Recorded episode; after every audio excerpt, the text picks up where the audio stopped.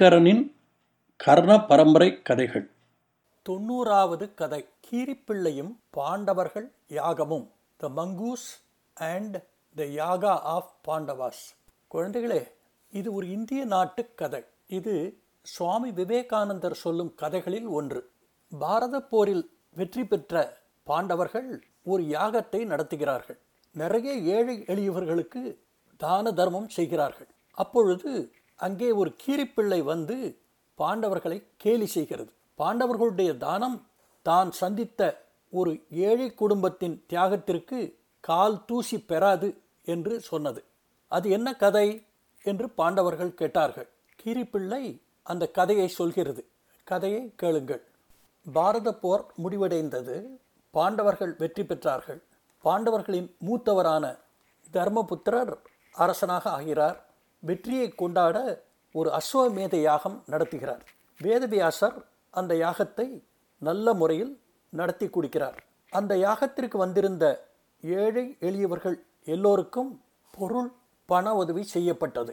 தானம் பெற்றுக்கொண்ட எல்லோரும் மகிழ்ச்சி அடைந்து மனதார பாண்டவர்களின் சுயநலமற்ற தாராள குணத்தை பாராட்டினார்கள். அப்போது அங்கே திடீரென்று ஒரு கீரிப்பிள்ளை வந்தது.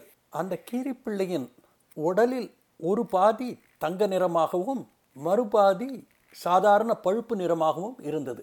ஒரு தன்னலமற்ற தியாகியின் வீட்டு தரையில் புரண்டதால் அதன் ஒரு பகுதி தங்க நிறமாக மாறியது. மறுபாதியும் தங்க நிறமாக மாற வேண்டும் என்ற ஆசையில் அந்த கீரிப்பிள்ளை நாட்டின் பல பகுதிகளுக்கு சென்று எங்கெல்லாம் தான தர்மங்கள் நடக்கின்றனவோ அங்கெல்லாம் போய் தானம் செய்தவர்களின் வீடுகளின் தரையில் புரண்டது. அதன் உடலில் எந்த மாற்றமும் ஏற்படவில்லை. கீர்பிள்ளைக்கு வருத்தம் ஏமாற்றம். மகான் தர்மபுத்திரர் யாகம் செய்வதை கேள்விப்பட்டு அந்த இடத்திற்கு அந்த கீரிப்பிள்ளை வந்தது. தானம் செய்து முடிந்த இடத்தில் மிகுந்த நம்பிக்கையுடன் கீரிப்பிள்ளை தரையில் புரண்டது. அதனுடைய பழுப்பு நிறம் மாறவே இல்லை. ஏமாற்றத்தில் கீரிப்பிள்ளை தர்மபுத்திரரை பார்த்து பேச ஆரம்பித்தது. பூஜ்யர் தர்மபுத்திரரே நீர் பண்ணியது மகத்தான யாகம்தான். அதில் ஒரு சந்தேகமும் இல்லை. நிறைய பேருக்கு சாப்பாடு போட்டிருக்கிறீர். உம்முடைய சாப்பாட்டையா நீர் மற்றவருக்கு கொடுத்திருக்கிறீர்? அவர்களுக்கு கொடுத்தது போக உம்மிடம் இன்னும் நிறைய சாப்பாடு மிஞ்சி இருக்கிறதே நீர் அப்படி செய்திருந்தால் இந்நேரம் இந்த தரையில் புரண்டதற்கு என்னுடைய மறுபாதி தங்கமாக ஆகியிருக்கும். அதனால் நான் சொல்கிறேன் இது ஒரு யாகமே இல்லை நீர் செய்தது தன்னலமற்ற தியாகமே இல்லை என்றது. பாண்டவர்களும் சபையில் இருந்த மற்றவர்களும் அதிர்ச்சி அடைந்தார்கள். ஒரு கீரிப்பிள்ளை மனித குரலில் பேசுவதைக் கண்டு ஆச்சரியமும் அடைந்தார்கள். அதிர்ச்சியிலிருந்து மீண்ட தர்மபுத்திரர் கீரிப்பிள்ளையை பார்த்து ஐயா நீர் யார்? ஏன் என்னுடைய யாகத்தை பற்றி இவ்வளவு இழிவாக பேசுகிறீர்? என்று கேட்டார். கீரிப்பிள்ளை சொல்லிற்று நான் ஜமதக்னி ரிஷி ஒரு சாபத்தினால் இந்த உருவத்தில் இருக்கிறேன். அது வேற கதை. அதை பற்றி இப்பொழுது நாம் பேச வேண்டாம் என்றது. இதை கேட்ட தர்மபுத்திரர் கீரிப்பிள்ளையை பார்த்து கூப்பிய கைகளுடன் மகரிஷிக்கு என்னுடைய நமஸ்காரங்கள் என்றார். மேலும் தொடர்ந்து மகரிஷியாரே நான் இந்த யாகத்தை சாஸ்திர முறைப்படி வேதவியாசர் சொன்னபடி தானே நடத்தினேன். வந்தவர்கள் எல்லோருக்கும் வாரி வாரி வழங்கியிருக்கிறேனே. எல்லோரும் திருப்தியுடன் என்னை வாழ்த்திவிட்டுத்தானே போயிருக்கிறார்கள். நீர் மாத்திரம் ஏன் என்னை தப்பாக நினைக்கிறீர்? என்னுடைய தியாகத்தில் என்ன குறை கண்டீர்? என்று கேட்டார். இதை கேட்ட கீரிப்பிள்ளை உருவத்தில் இருக்கும் ரிஷிக்கு கோபம் வந்துவிட்டது.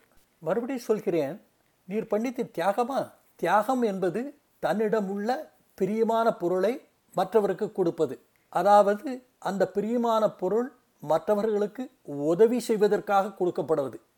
நான் ஒரு சமயம் ஒரு குடும்பத்தின் மகத்தான தியாகத்தை நேரில் பார்த்தேன். அந்த இடத்தில் நான் புரண்டதால் என்னுடைய தேகத்தின் ஒரு பகுதி தங்கமாக ஆயிற்று. என்னுடைய உடம்பின் மறுபாதியும் தங்கமாக மாறுவதற்காக அந்த மாதிரி இடங்களை நான் தேடி தேடி அலைந்து கொண்டிருக்கிறேன். உம்முடைய தியாகம் தன்னலமற்ற தியாகமாக இருக்கும் என்று நம்பித்தான் இங்கே வந்தேன். இங்கேயும் எனக்கு ஏமாற்றம்தான் என்றார்.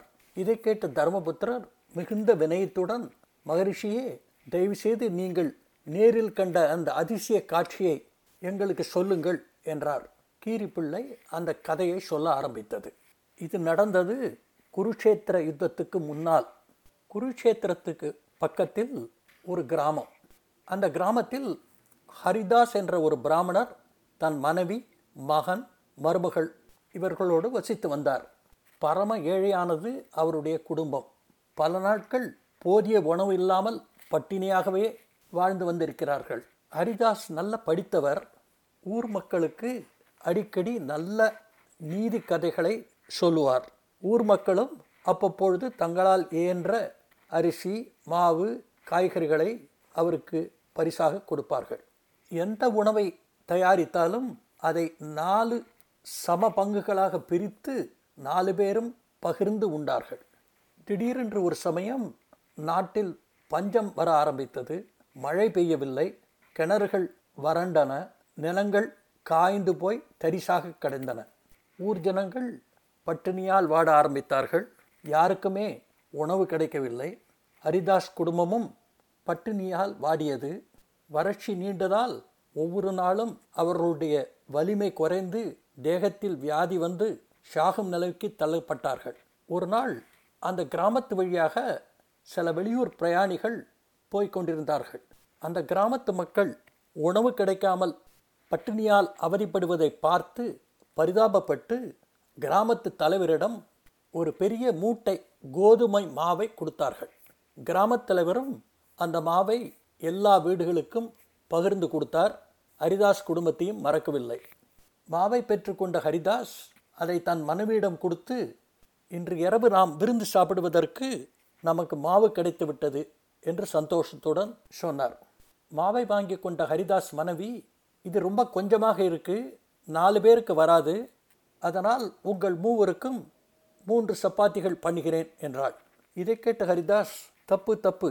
நாம் எல்லோரும் பட்னி கிடைக்கிறோம் அதனால் சமமான அளவில் நாலு சிறிய சப்பாத்திகள் பண்ணு என்றார். மனைவி சிரித்துக்கொண்டே அப்படியே ஆகட்டும் என்றாள்.